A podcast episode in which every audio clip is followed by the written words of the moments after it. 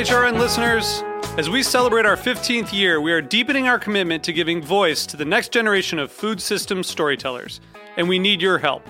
Our internship and fellowship programs help activate new possibilities for underrepresented and underestimated young people through experiential journalism, audio engineering, and production training. Through these unique programs, HRN helps food equity stewards build essential workforce readiness skills that expand their potential and foster economic mobility. Please consider supporting these critical programs. And with a minimum donation, you can be entered to win a dinner for two at an amazing restaurant in one of eight cities and tickets to a concert at a great venue in one of those cities.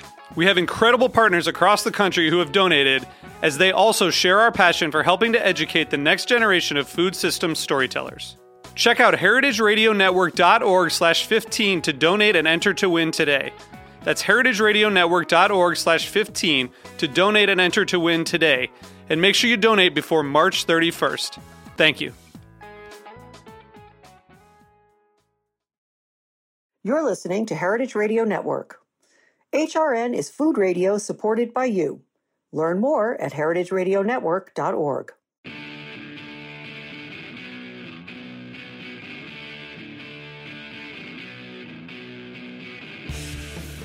This is What Doesn't Kill You Food Industry Insights. I am your host, Katy Keiffer, and my guest today is one Sherri Dugger, who has, among other things, uh, nearly two decades of experience in editing uh, magazines and books, which she now puts those skills to her media and public relations work in the agricultural field. So prior to joining the organization that she now uh, serves as an executive director for, which is called Socially Responsible Agriculture Project. Believe me, this was a new one to me, but there's quite a few of you out there.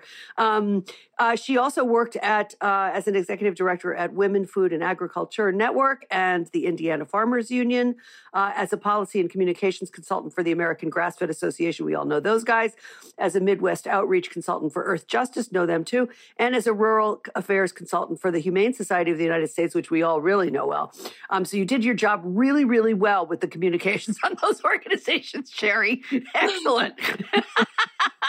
because we all know what they are. Um, so thank you so much for joining me today. I really appreciate your time. Of course. Let's start by talking about Socially Responsible Agriculture Project, which, as I said, was a new one on me, but I caught a quick clip, I think it was on Facebook, of you testifying um, in front of Congress uh, with regard and along with many other activists about the farm bill. So first let's talk about SRAP and then we'll talk about the farm bill. For sure. Thank you so much for having me. I really appreciate talking to you today about the work that we do. So, um, yes, sure. uh, Socially Responsible Agriculture Project is a national nonprofit organization. Uh, we call it SRAP, uh, SRAP, whatever you want to call it. So, I may be okay. referring throughout uh, the conversation today. But we uh, help communities protect themselves from the devastating um, public health, environmental, social, socioeconomic damages caused by industrial livestock production. So, for about right. 20 years, um, our team has been working with uh, throughout the U.S. to provide this free assistance to any community that requests our support when facing uh, threats posed by factory farms or concentrated animal feeding operations. So, mm-hmm. we have a community support team that includes technical experts and independent farmers and rural residents who actually have faced um, these incoming uh, industrial livestock production operations firsthand. Yeah. So they really know, you know, the harms that can come from these operations. They can provide technical and strategic support to the communities coming to us, essentially in crisis mode, um, wanting yeah. to know what they can do to protect themselves. So we educate them, mobilize their communities, um, help them navigate regulatory processes, engage with lawmakers, et cetera, and really just tell their stories um, to media folks like you. So that's what uh, mm-hmm. I've had quite a few people uh, in that role uh, as independents, not working with your group. Um, but people who have come on the show to talk about what happens uh, when a when a you know heavy duty um, uh, company wants to bring a CAFO into their community, and it's you know in some cases I had one woman who I I have to say I, I had to take her with a little bit of grain of salt, but she described being physically intimidated Mm-hmm. Um, you know, having these companies, I won't name names because she didn't name names, but, you know, companies like Tyson Smithfield, et cetera, you know, who were uh, dropping pigs' heads in her mailbox and, uh, you know, trash in their drainage ditches and spray painting their car. I mean, it was really quite a campaign of intimidation that she described around her own family and other families in her community. It was, it was, and that's not the only time I've heard that. So, um, people like you are really invaluable. It's a very scary moment. And just to dwell on that for one more second, the reason it's crisis mode when people come into you is because of the very sh- little amount of transparency that is required to file a permit to build a CAFO. Is that correct?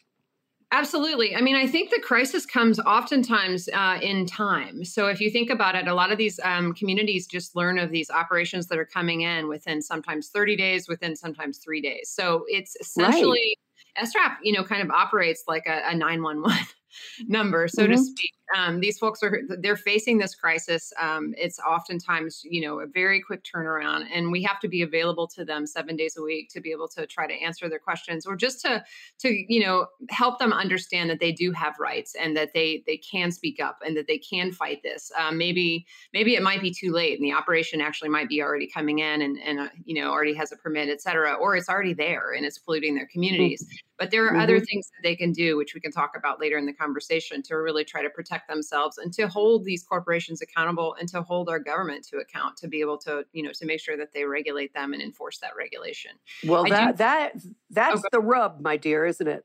It's yes, making the government sure. actually enforce the regulations. We'll talk about that.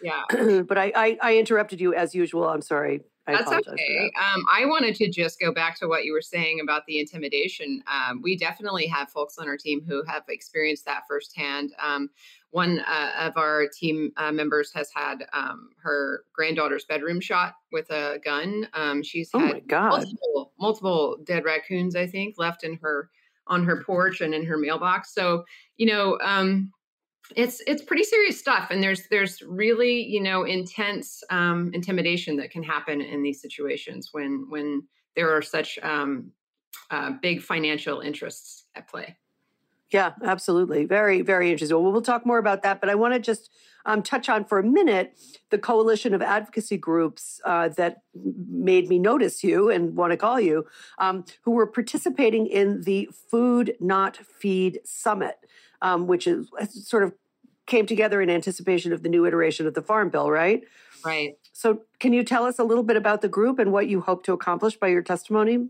Absolutely. So that was really a terrific summit of uh, lots of groups that came together with lots of different interests. So we had um, public health organizations, we had environmental organizations, we had family farm Ooh. organizations. Um, uh, animal welfare organizations. There were, as you can, uh, as you might know, there the industrial um, agriculture system really harms all aspects of life um, yeah. and profits very few. um, and so, you know, we had a, a diverse uh, coalition of groups that wanted to come together to make sure that that lawmakers knew early on in this process, um, when we're talking about uh, the Farm Bill for 2023, that there is an an intense and and very you know uh, distinct need for subsidies to be shifted um, at a minimum to just align with government nutritional guidelines. Um, yet, you know, what we're seeing today, which has been a long, long um, process of, of industry backed uh, advocating and lobbying um, mm-hmm. to get support for subsidies to go toward industrial operations and interests. Um, but we're seeing the majority of government funding and um, taxpayer backed programs uh, supporting the corporate controlled livestock and poultry operations and, and production of grains, specifically like corn and soybeans, to feed animals, um, right. rather than producing you know healthy fruits and vegetables for um, Americans to eat. So, right. So, well, that that is the thing. That's the food not feed means because you're yes. not feeding people when you're making animal feed.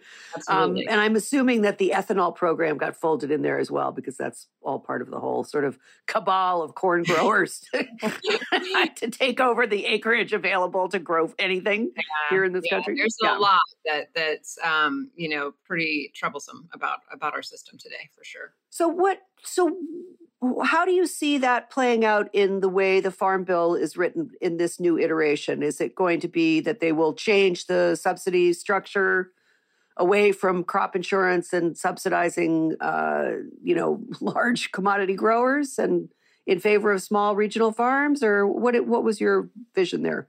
Yeah, so we would like to think so. I mean, I think what we did um, when we were actually speaking with lawmakers on Capitol Hill that week when we were there in DC was really trying to get multiple voices telling their stories, telling their experiences, and telling their knowledge from a professional standpoint. So we had not only independent family farmers there to speak to, to legislators about the the um, the difficulties that they face in either accessing land or getting subsidies and, and support and or even in transitioning um, from the industrial uh, model to a more mm. sustainable regenerative model. So we had a lot of different voices. We certainly had a lot of voices of uh, farmers of color there who were talking about the, the discrimination that they face whenever trying to get loans sure. and, and, funding and, and, access to land for their operations.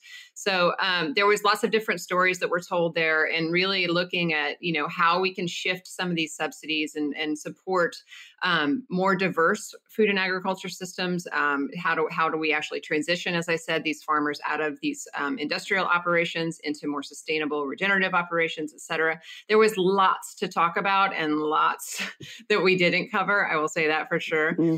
We talked about it from every angle with folks, you know, coming from all of those different angles who who all align on what we're trying to to ask for and and really you know honestly what americans um, want uh, are are calling for as well. And that's an, a system that uh, doesn't pollute our environment doesn't uh, impact our public health. That actually does provide the the you know the healthy foods and fruits and vegetables that we actually need in our diet you know, I'm going to play devil's advocate here for a minute because when you say Americans want that, yeah, they want the idea of the bucolic family farm, right? but they don't want to pay the price. They don't want to pay what it actually costs to raise livestock, for example, on pasture. Um, the reason we have such incredibly cheap meat is because of the extraordinary lengths to which we've gone to subsidize uh, the industrial uh, agricultural complex and uh, and to you know i mean people love their 299 a pound chicken right? I mean how are we gonna like I don't see the the the, the model changing all that significantly uh, until we have a sea change in our public approach towards procuring groceries.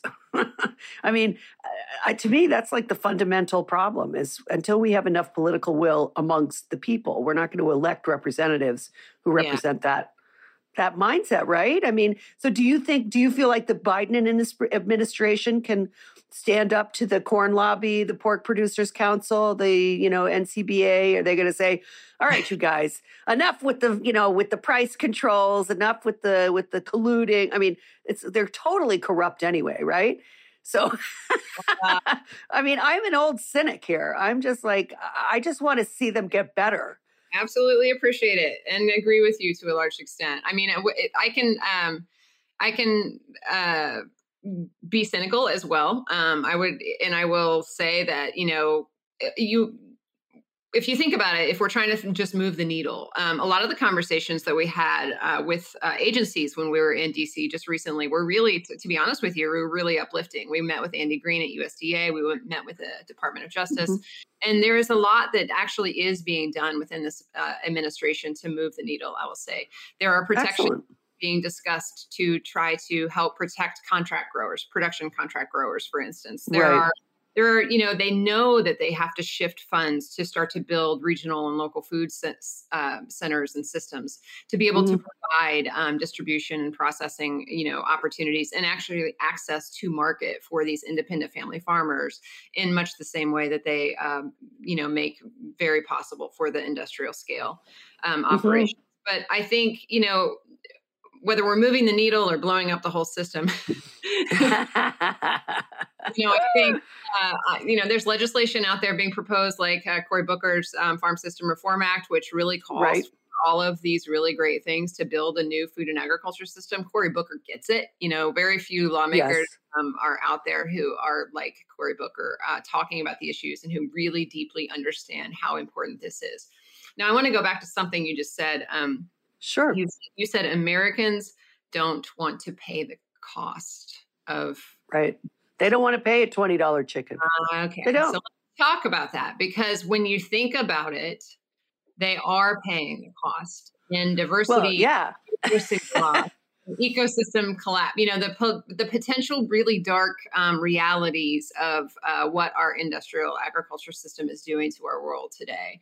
So when you think about um, you know the deforestation and and all of the mm-hmm. things that are happening with um, the industrial system and, and the public health i mean you look at the pandemic and, and covid-19 and the p- possibility of um, antibiotic resistance and there's so yeah. many different um, arguments for what the costs are associated with this industrial model uh, greenhouse gas emissions you know everything sure. Um, would argue that they in fact are paying the cost they just don't quite understand how they're paying the cost. So when we have that these is- these cancer diagnoses and you know all of the things that are happening in our world today are associated with the cost of our industrial livestock production system and people don't understand it which is speaks to the importance of of i would say um, you know uh, radio shows like yours so.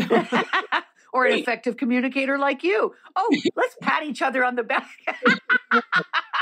no, but I mean, you're absolutely right. The externalized costs are not what are before American people. If they knew that their two dollar and ninety nine per you know per pound chicken was actually costing them fifteen bucks a pound in all of the other externalized costs, you're right. They would yes. demand reform. Yes. But we haven't yet been able to communicate effectively. And I don't really know the answer. Like I said at the beginning, I've been doing this a long time now. I don't know how to reach people. Um, yeah to make that information crystal clear to them that they are being hornswoggled. Yeah. They're being bamboozled by these companies who say, we must feed the world. Nine billion people are coming and we have to be ready for it. Let's double down on these, you know, incredibly destructive practices. I just don't know how to break that cycle. So I'm I'm looking to you, Sherri. I have. If I knew that the answer, if I had the silver, silver bullet for that one, I would I would be pretty wealthy woman. yeah, yeah, right. you know, we're not feeding the world now. So let's just acknowledge that. Like we have, I think right. in this we've got one in four kids going hungry every day. I don't know. Correct.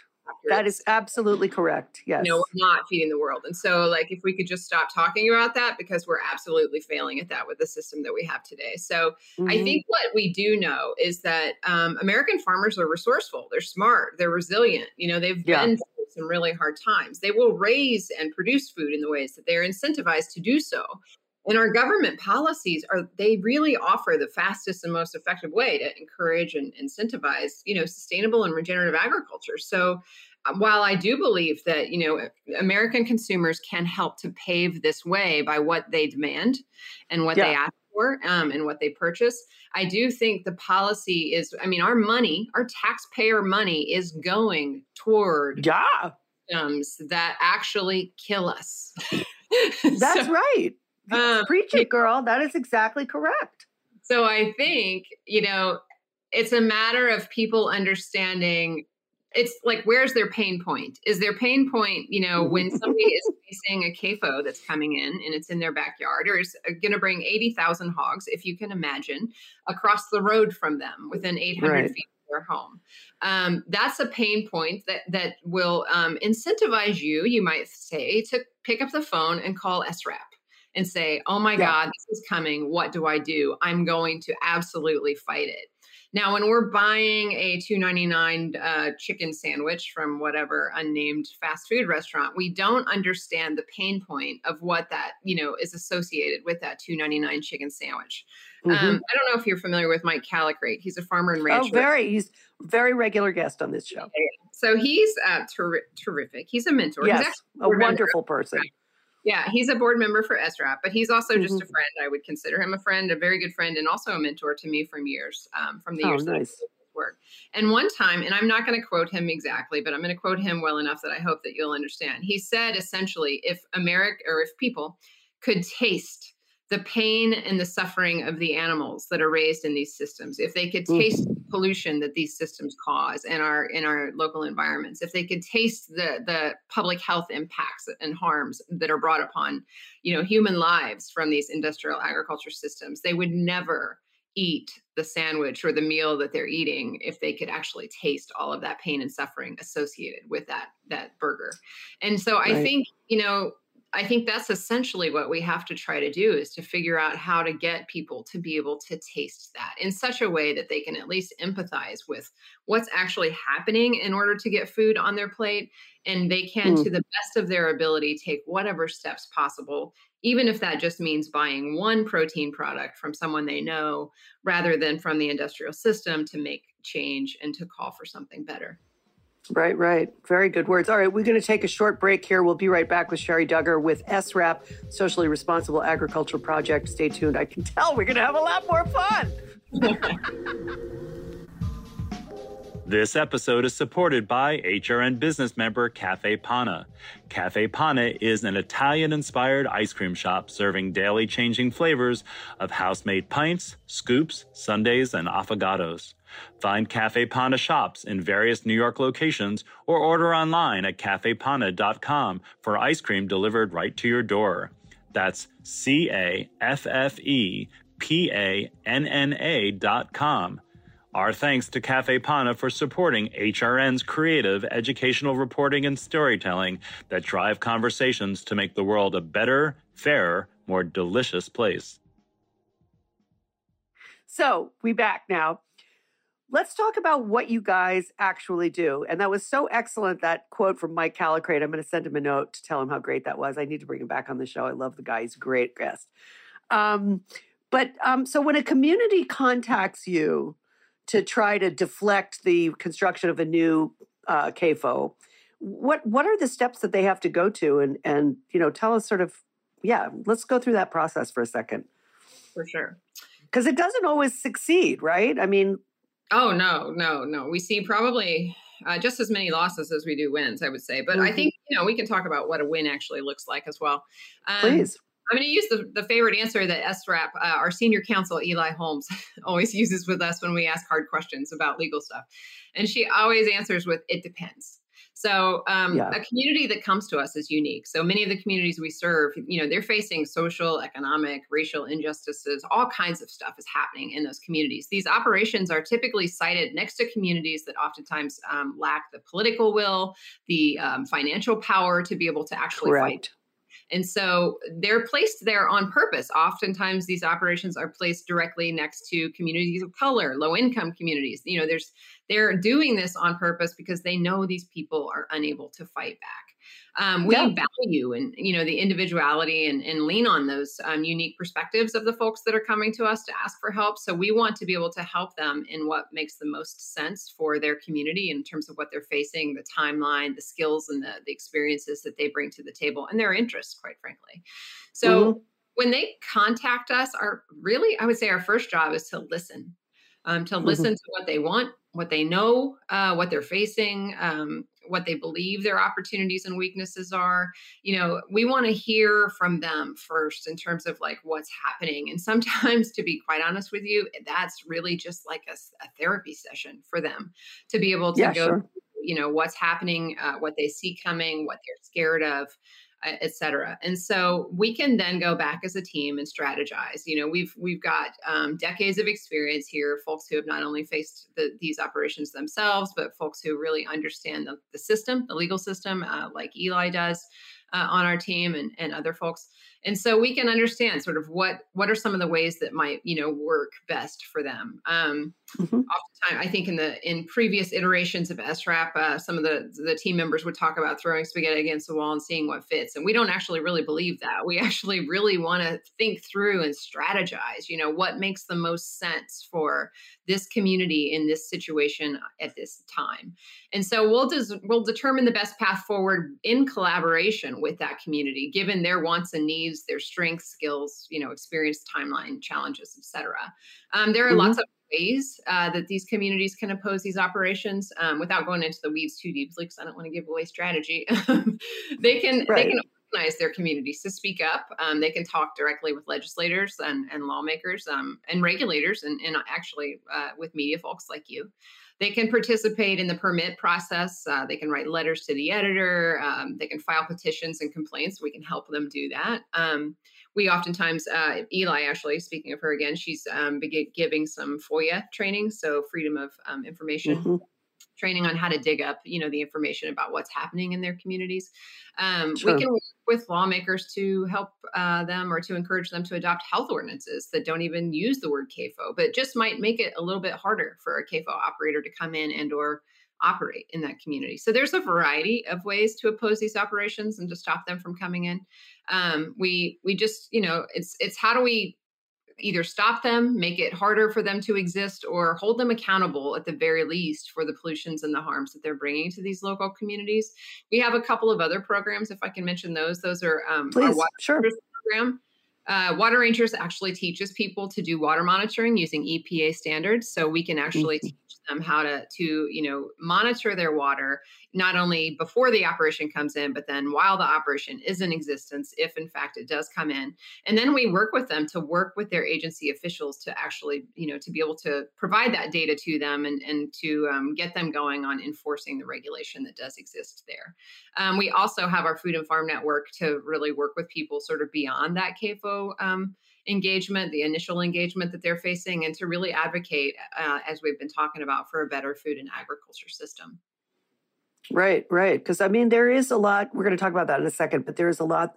You you don't just transition out of being a cog in the wheel of the system uh, without some pain yourself as a farmer. But before sure. we go to that, um, I wanted to talk about because I know that, for instance, with some of the interviews that I've done around community, you know, with community members who have faced off uh, against a uh, a big corporation like that. Um, that uh, that not everybody in the community necessarily is on the same page. And I wondered if you, like in a state like uh, North Carolina or Iowa, where a lot of the local income is very dependent on industrial animal um, how, how do you approach a divided community? Because that that seems like kind of a big part of the the that should be a big part of the process to get everybody on the same page. Are you able to do that? I think what you're pointing to is one of the big problems of the industrial agriculture system, in that in fact that it actually does divide communities. mm-hmm. That's why I wanted to ask that question. yeah, we see it um, yeah. every day. You know, we know this system pits friends and neighbors against one another. I've seen it actually here. I li- I'm in Indiana. And um, mm-hmm. I've seen it here in my own state how the system has divided families. You know, I've seen cousins yeah. suing cousins because of the harms brought to their families and lives um, by these operations. So we know these communities are divided, and we don't. We just don't let that stand in our way. I would say we work with the people who are willing to organize, the people who are willing to speak up and to speak out about the injustices brought by these um, incoming uh, concentrated animal feeding operations, and we go to work with them to determine, as I mentioned, the best strategies and pathways to protecting their communities and safeguarding their health and well-being and i you know mm-hmm. it's it's just a matter of like just when you go in you know you know that there's going to be yeah. folks that you know there's going to be folks for it and you just have to figure out who's who and and try to determine the best pathways forward Right, absolutely. It's it's a really it's insidious how uh, successful they are. I mean, I know that there are many hours of strategy devoted in the animal agricultural industry. I mean, I feel like you know when I talk when we talk about stuff like this, it sounds like we're talking like Hillary Clinton and the vast right wing conspiracy, but in fact, it really is. I mean, yeah. it's like they don't call it that, but that's what it is, people. I mean, these guys are having strategy sessions with their lawyers and their local elected officials and so on to make sure that they do pit a commu- you know communities against one another uh, or citizens against one another in order to support their ultimate goals. I mean, it is a really nefarious. I don't know what to call it. It's like what Rachel Maddow once described as mission creep. Like you think you're doing the right thing, um, but in the end, you're really not. But you're sort of along, so far along on the mission that you've, you know, you've lost sight of what the actual greater good is going to be. I guess. I mean, I I'd like to think that that's a better explanation than people just literally, you know, a bunch of evil wizards getting together, you yeah. know, scratching yeah. their cones and saying, "Hmm, now how can we inflict the maximum pain on this community?" like, I don't really think that's what's happening, but in the end, that is what is happening. So, when you go to um, Oh, I wanted to talk about, you know, since we were talking about hog farming, especially um, in Iowa and North Carolina, for example, you have a program that will help producers transition out of the CAFO model. So we alluded to that a minute ago. Um, tell us about that program and, you know, sort of what happens then. For sure. You're talking about our contract grower transition program, which is a fairly yes. new program. Um, I don't know if you're familiar with Craig Watts, but he is actually a former contract yes um, also whistleblower on the industry. Um, I think in former guest. Yes. Oh, you know, I've had them all, baby. Uh, it's amazing I haven't gotten to you before this. I have yeah. literally had them all. I looked at that list of speakers. I was like, oh yeah, that guy, that guy. Yeah, I know all these people. Okay. Yeah. yeah. Greg is one of my heroes. Um, and luckily I get to work with him. So he's on the, the socially responsible agriculture staff. Um, and he is actually uh, he was on our field team uh, providing a lot of that community support that we've talked about here but also mm-hmm. When i first came to srap in early 2020 in april of 2020 I, you know I, I did my rounds of talking to all of the team members you know just in general getting to know them and and and chatting and, and trying to figure out what they wanted to do uh, here at SRAP. And so I asked him just randomly, you know, I was like, Craig, what's your dream job? And I was like, no wrong answer. You know, you don't have to say right. SRAP. You want to know what your dream job is.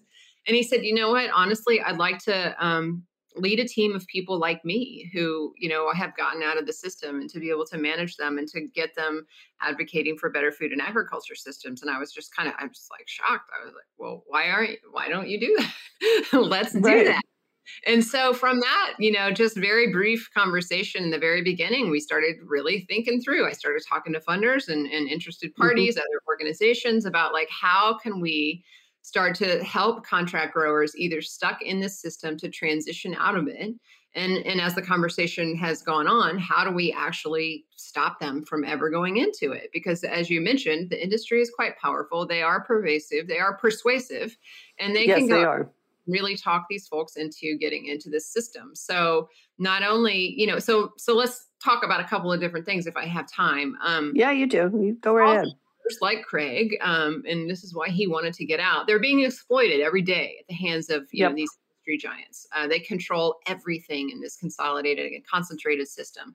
So all of that concentration and vertical integration, they they control multiple stages of the production pro- process, which uh, allows them to manipulate the marketplace, um, trap farmers in these contracts that are terrible for them. They can push yeah. down the prices paid to them, and they can really drive you know the other independent farmers that we work with in communities out of business. So this system that does all of these terrible things that that most people just eating a, a, a chicken wing from a cheap chicken don't think about right. But this is the i mean this is specifically the poultry industry right now we're talking about It is every i mean to be honest it's but the the hog industry is pretty much the same model. Yeah so not only does that system um, do all of those terrible things, but it's really easy to get into it. So they incentivize these farmers to to get into that and to take that path for that indu- industrial agriculture model, um, and it makes it very difficult for them to get out because in the process of getting in, as Craig did, as many other contract growers have done, they end up getting themselves in a whole lot of debt. So they get stuck. Yeah. in that system from the beginning and it's like a, a, treadmill of of debt that they're on from then on then you know then on so in the beginning yeah. a production contract sounds terrific i mean i've talked to a lot of farmers who think that like it's a guaranteed income they think that that's going to be a means for keeping their kids on the farm or bringing their kids back to the farm you know mm. the, mm-hmm. the, industry really um, explains contract production in a way you know that it will it will help them gain financial freedom you know, or from hardship on the farm that so many farmers know because it's a struggle yeah. to be an independent farmer. And so sure. um, they, they buy into it. So how do we actually, you know, get the message to them that, by the way, there's a lot, there's a lot more there to that story that you're not actually hearing. Um, part of the problem also is that we've got government agency officials, we've got banks, we've got you know the integrators themselves we've got these inter- industry front groups a few of whom you've mentioned already mm-hmm really also selling these these folks on this idea of financial freedom and and you know um, guaranteed income. and easy money basically. They're selling easy money. Right. And also i should also say realtors are out there trying to sell these farms to these people to get them. So mm. everybody who's selling them this story about what contract production is going to look like actually is going to benefit financially from them joining the system and from the success and expansion right. of the, this industrial system. So, so I don't think you know a lot of these these contract growers potentially who are thinking about going into that system understand that everyone who's talking to them has something to gain from them mm-hmm. going into it. And then that is such a good point, Sherri. That is excellent. Yes. Yeah. Yeah. So then we've got the government policies at every level, essentially, that are that are also, as we've mentioned, subsidizing that kind of system. So that makes it super mm-hmm. easy to go into um, providing, you know, not only um, lax regulations, so it makes it easy for them to exist and operate, but also those financial incentives, guaranteed loans, all of that kind of stuff is is there for them to get into it. They're led to believe that all they have to do is show up every day and work hard, and they're going to make some big money, and it's going to work. Yeah. Um, you know. Uh, so, I mean, that does work for a few people, and the industry certainly props up those few people and makes sure that they keep their houses really clean and they can take videos in there and talk about how wonderful and amazing the system is.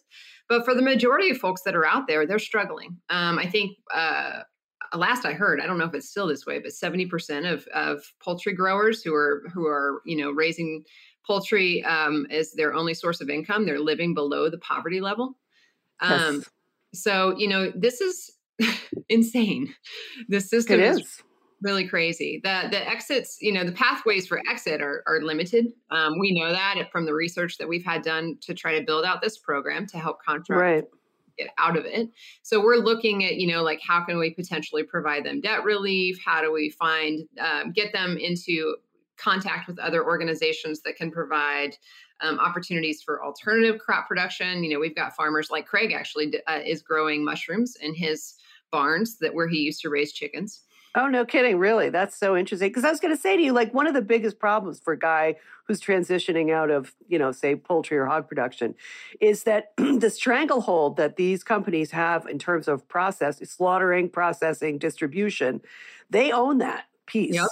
And yeah. so if you are an independent guy, uh, you're going to have trouble getting the birds for starters. You're going to have trouble with where to slaughter your birds and process your birds and sell your birds. So that's, I mean, it's it's fascinating to me when you say that Craig is no longer farming poultry; he's yeah. farming mushrooms now because he you just can't break into that. There is no independent system, and that's what the Biden administration is supposedly going to be addressing. Right? Is the consolidation so. of the industry? We'll see what happens. Um, do you guys help anybody sort of fund or develop those essential services? Do you see any venture capital interest in developing those alternative uh, processing and distribution models? Yeah, if you haven't talked to David Leon at Farmers Footprint, you should get out, reach reach out to him. Uh, I will definitely he's in that realm of of the money that's they're looking at how to um, support regenerative systems and how to to put some of that money in you know in the on those pathways forward. Certainly mm-hmm. SRAP that's you know that's a little outside of our mission um, to try to build processing and distribution and things like I that. understand. But we absolutely you know I mentioned the Farm System Reform Act. We support legislation that that really talks speaks to and is trying to incentivize those types of um, you know building out those types of um, systems. And so we will participate that way. We certainly will amplify messages and narratives mm-hmm. for other organizations. And really, it's about so what we're trying to do when these contract growers come to us, we work with a contract grower advisory group. We've got about 10 folks that are either still in the system or are recently out of the system that are helping us to essentially design this program out. And what uh-huh. we're doing is, um, you know, what we want to do is to be sort of, I, I describe it all the time as like a, you know, a um, airport traffic controller. You know, a contractor comes right. to us says i need this or that or the other thing and then we try to figure out where we can connect them to either the money to the other organizations that are out there to support them to help them you know do something different and um and and or if they want to go into advocacy and become like a new craig watts then we'll look at how, what we can do there and, and what organizations that we partner with might want to hire a contract grower former contract grower so right. we're just looking at you know like like i said not only how do we get them out of that system but then we also want to really focus some of our efforts on um, how do we keep them out of that system you know the, one of craig's dreams i think and some of our other growers is like how do we do the math for them before they ever go in mm-hmm. and sign on the dotted line and so that they understand what that math actually looks like and that it doesn't play out Right. Yeah, that's the main thing. It's like let's let's game this out a few years here, folks. Especially given the upgrades that are being required by the you know processing com- or the uh, integrators, whatever. Anyway, Sherri, we don't have a lot of time left here, so I want uh, you to tell people how they can get in touch, uh, learn more about SRAP. Uh, you know, promote your promote yourself, promote your organization. Absolutely. So they can come to, um, you know, uh, SRAP, it's uh, sraproject.org. And uh, we have a newsletter sign up there. They can sign up for our newsletter, stay in touch with us. Um, certainly, you know, look for us on social media. Um, at SRA Project on, I think it's on Twitter and Facebook and all Instagram and all the popular social media sites. But you know, you could find the staff on our on our website and and contact us through that. And and um, we've got the help hotline. We've got all kinds of different ways that people can get in touch with us. And so um, there's an 800 number as well. So I, I would just invite anyone who wants to either advocate on behalf of better food and agriculture systems to to come to us and, and find out ways they can join our food and farm network uh, programming. And then also, if somebody's facing one of these operations coming in, to please, please call us because we're here. We offer this um, support for free and we can do as right. much as we possibly can to try to help these folks protect themselves. Fantastic. Sherri, thank you so much. I'm sorry we didn't have more time. I had more questions, but that just means you'll have to come back. Absolutely. this has so been much. a really been a great conversation. Thank you very, very much for your time.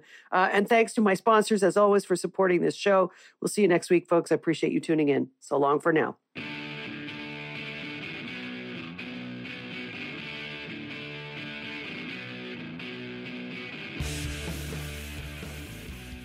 What Doesn't Kill You Food Industry Insights is powered by Simplecast.